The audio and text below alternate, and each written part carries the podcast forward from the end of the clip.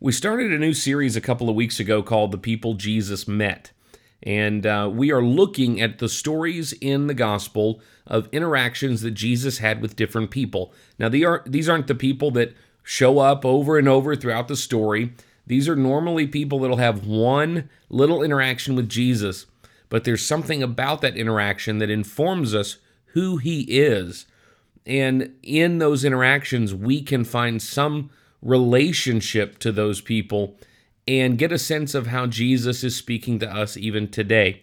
Last week we talked about the Samaritan woman and how Jesus went to her, sought her out, it seems intentionally, to uh, encourage her, to reveal himself to her, to show who he was.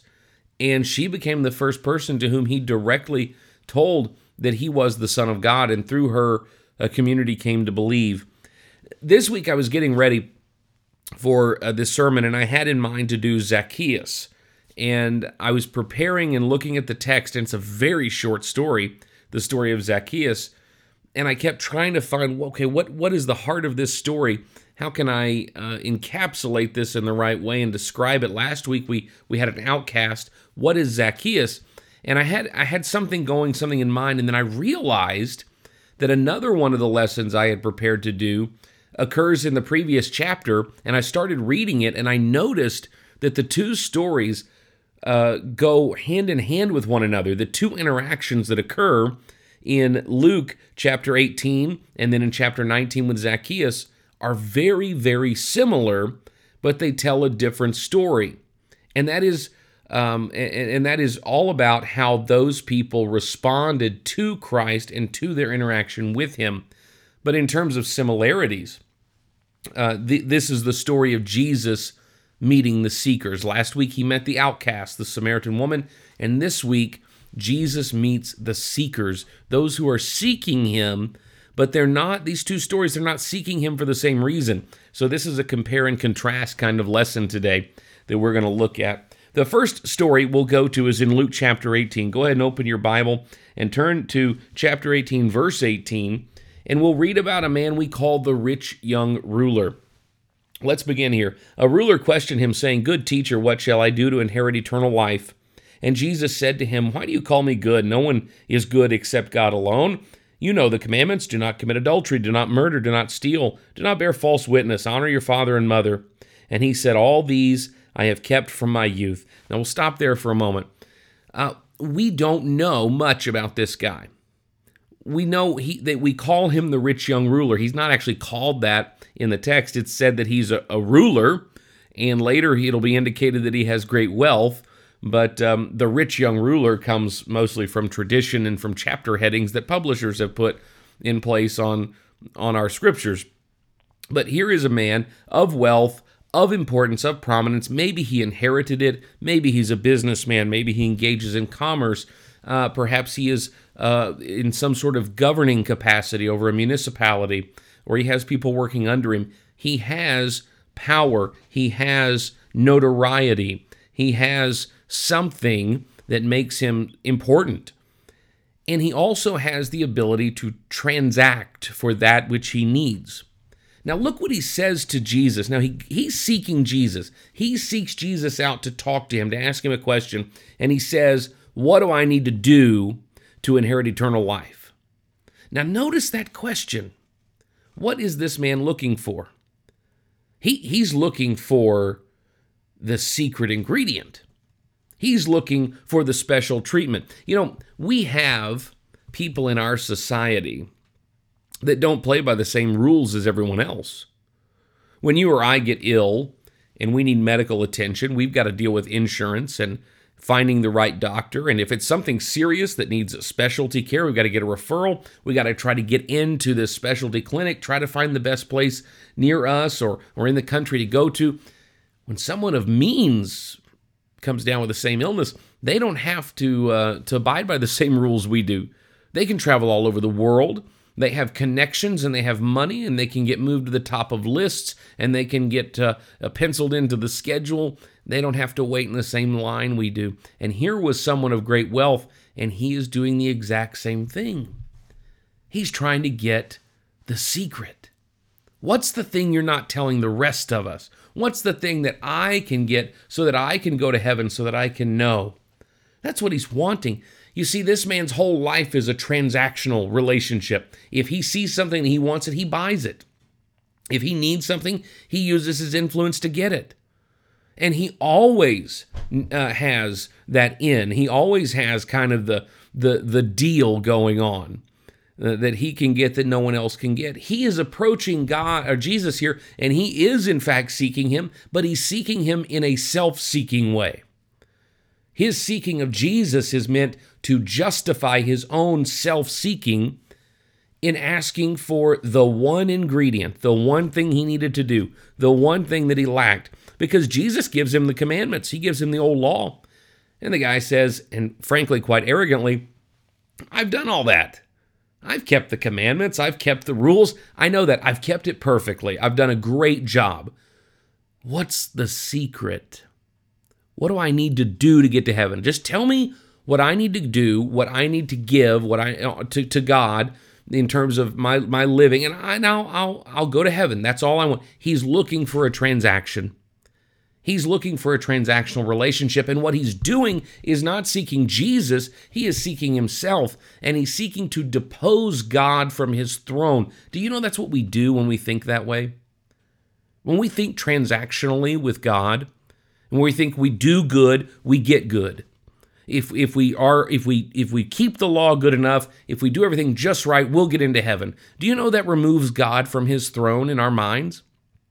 You probably don't think of it that way. When we think that we have the capacity to earn and deserve eternal life as this man does, you know, he's asking, What can I do? What's the thing I need to do to get to heaven? Not, what, you know, what do you want me to do, Jesus? What is your will in my life? What do you have to teach me? He comes to him and says, I've done everything I need to do. I'm looking for a way to get to the front of the line. What do I what do I need to do? What type of transaction needs to occur? When we think that way, God is no longer God. If our eternal salvation rests in our hands, what place does God have in the equation? He's supposed to stand in judgment of us one day. If our merit gets us in, he has nothing to judge. We take God off the throne when we are self centered and self seeking about our salvation. And that's what this young man was. He says to Jesus, I've kept all these rules since my youth. Jesus heard this and he said, One thing you still lack sell all that you possess and distribute it to the poor, and you shall have treasure in heaven. And come, follow me. Jesus knew right where to hit him, didn't he? He knew what was most important to this man. He knew what would get him, and he knew what would reveal and strip away all of this to get to the heart of what this man was seeking. He wasn't seeking Jesus for Jesus, he was seeking Jesus to justify his own transactional relationship with God. I will find this teacher. I will find this guru. I will find this rabbi. I'll find this new thing. He's the newest thing out there. So I'm going to go find him and I'm going to go ask him what I need to do. I've kept all the laws. I just want to guarantee that I get in. I want my ticket punched. And so I'm going to ask him, what do I need to do? He doesn't care about following Jesus. He doesn't care about giving up his lifestyle. He doesn't care about making sacrifice. He wants to be justified in his self centered attitude and that is why he seeks Jesus. And Jesus hits him where it hurts and he says, Give everything you have away and come follow me. Seek after me, not after your own glorification. Verse 23 But when he heard these things, he became very sad, for he was extremely rich. And Jesus looked at him and said, How hard it is for those who are wealthy to enter the kingdom of God, for it is easier for the camel to go through an eye of a needle than for a rich man to enter the kingdom of God.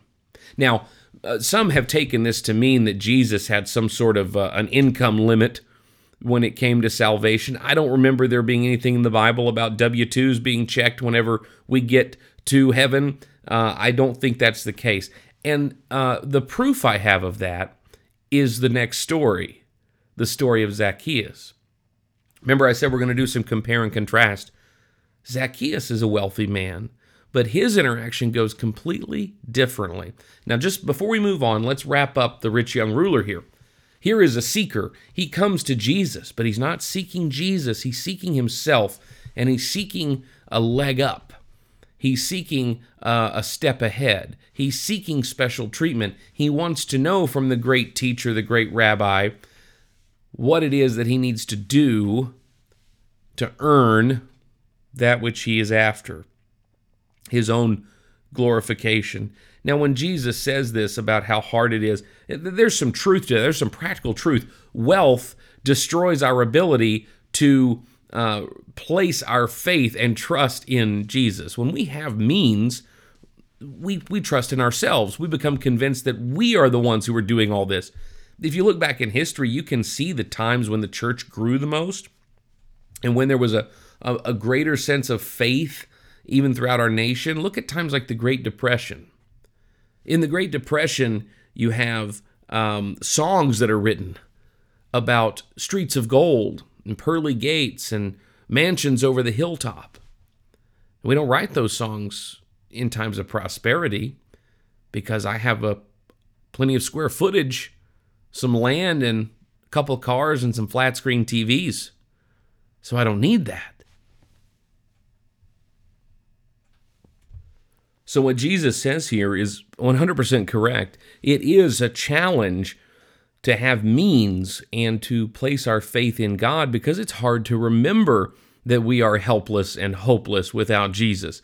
But by contrast, there are there are plenty of uh, of poor people in the world who are just as self-centered and self-seeking as this rich young ruler was. Nevertheless, we see Jesus meeting one who is seeking him, but he's not seeking him for the right reasons. He doesn't get the answer he wants, and so he walks away. But now let's look at another rich man. This was Zacchaeus.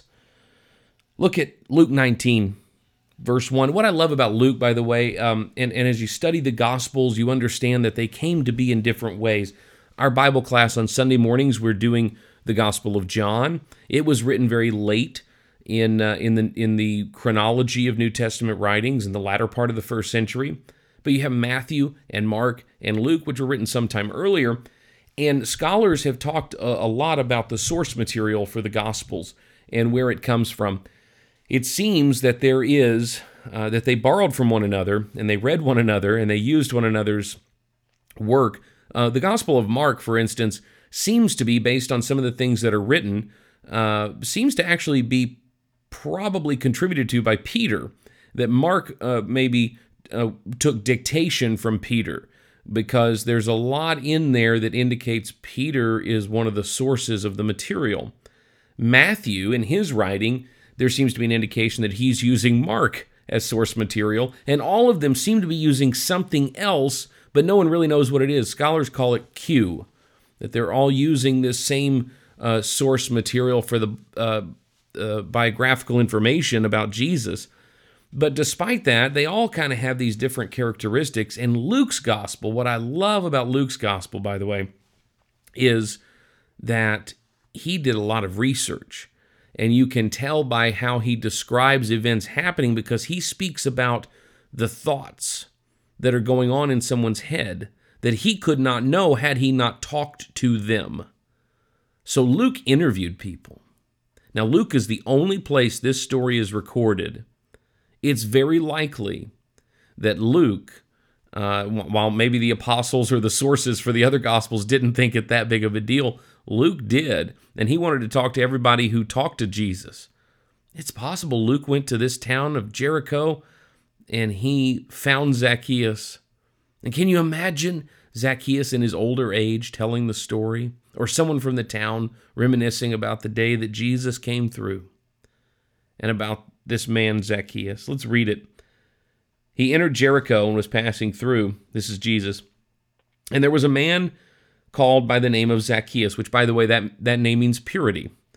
So uh, the name Zacchaeus, he was the chief tax collector and he was rich. That's a beautiful way Luke writes that. He was the chief tax collector and he was rich. No doubt about it and that would have been very common.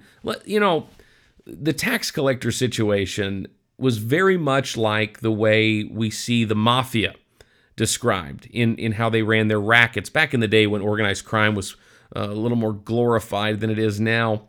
Uh, the way it worked is each family kind of had their own territory in a city, maybe Chicago, maybe New York.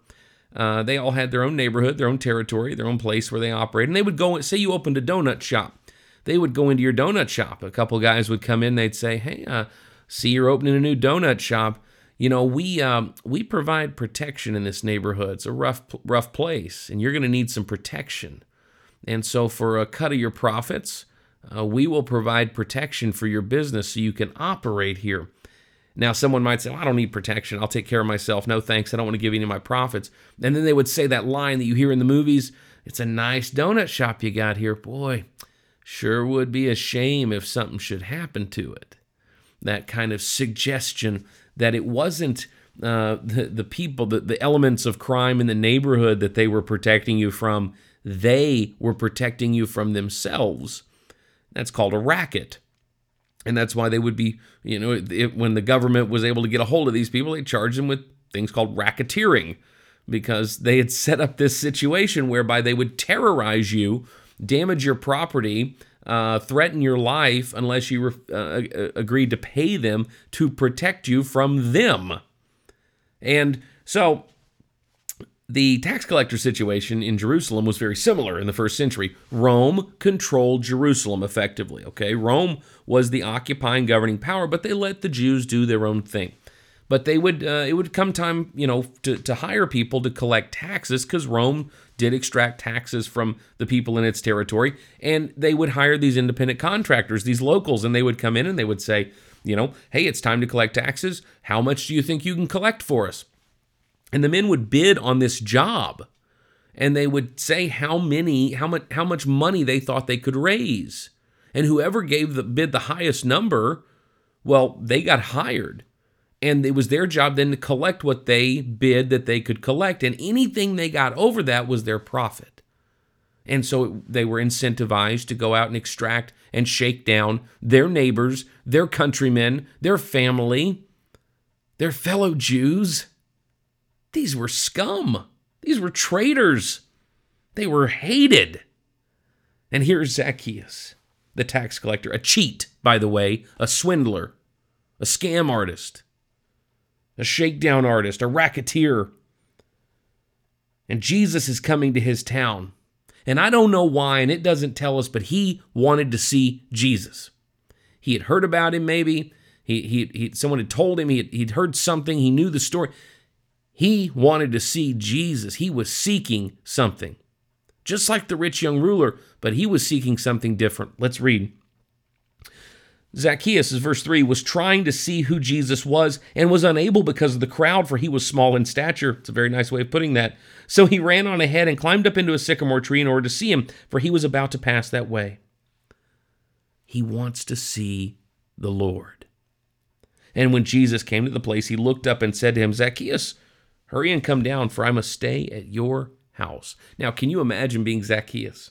You want to see Jesus.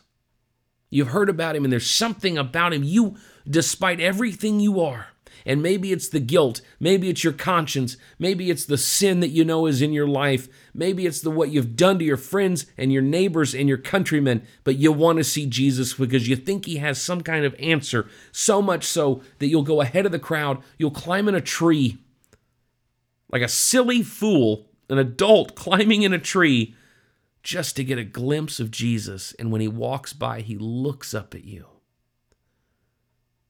and he notices you and he says he's coming to your house. By the way, that's an important thing. In Semitic culture, in the Arab world, you are who you eat with. When you go to someone's house to eat, you are endorsing them and everything about them, and they are accepting you and everything about you, and they are now responsible for you because they fed you. That's how their culture works. And it did at that time too. So when Zacchaeus has Jesus into his house, there's a lot of grumbling and complaining. He hurried and came down and received him gladly. When they saw it, that's the crowd, they all began to grumble, saying, He is gone to be the guest of a man who is a sinner. You can imagine the uproar this caused. Now, on the one hand, the previous story, we had this noble, rich young ruler, well respected, highly esteemed by his peers, a lot of power, a lot of authority, a lot of influence. He came seeking himself through Jesus, not Jesus for himself. And here is Zacchaeus seeking simply the Son of God. And he finds him. And soon he becomes a guest in his home. And those around him don't see him as a person of influence or high stature or, or great respect. They see him as a, a cheat and a swindler and a scam artist, and that's what he was. But Zacchaeus wasn't seeking Jesus for himself. He wasn't seeking himself through Jesus as the rich young ruler did. He was seeking Jesus because he felt something that drew him there. And in verse 7, at the or excuse me, in verse uh, 8, Zacchaeus stopped and said to the Lord, Behold, Lord, half of my possessions I will give to the poor, and if I've defrauded anyone of anything, I'll give it back four times as much. He is doing the very thing that Jesus prescribed to the rich young ruler that he would refuse to do because that was a step too far. That was hitting him where it hurt. And here is Zacchaeus, a man who has built his wealth on the backs of his friends and neighbors, volunteering. Jesus didn't say anything, at least nothing we have recorded. But just the very presence of Jesus, because Zacchaeus had an open heart that was truly seeking and truly wanting to know him, volunteers, I'm going to pay back with interest what I've taken. And I'm going to take half of what I what I own, I'm going to give it away. I'm done with this life. I want to follow you. And Jesus said to him, Today salvation has come to this house because he too is a son of Abraham, that is, he's a Jew. For the Son of Man has come to seek and save that which was lost. Jesus makes a very true statement. Now, he, he could, on the one hand, be talking about the, the eternal destination of Zacchaeus' soul. He may have inherited in that moment eternal life by his selflessness and his seeking of Jesus for the sake of seeking Jesus, his open heart and his good attitude of helplessness and hopelessness in all but Christ, he received what the rich young ruler was looking for. But there's another way in which this verse has meaning. When Jesus stepped across the threshold of this home, it is true in a very literal sense that salvation came to that house. Jesus is salvation. Seeking Him is an important step in us finding that salvation and an open heart that seeks Him not out of a transactional attitude of what we can do and how we can be glorified, but out of an earnest and humble attitude that says, Lord, have mercy on me. I'm not worthy but I'm going to do everything I can to be worthy of who you are. We don't approach Jesus with arrogance. We don't approach Jesus with the pride of people who have kept the law perfectly. We climb up in a tree just to get a glimpse. And He welcomes us, and we welcome Him. And He dwells with us and shares a meal with us and calls us his own. Jesus met the seekers, and he showed us how we are to seek after him.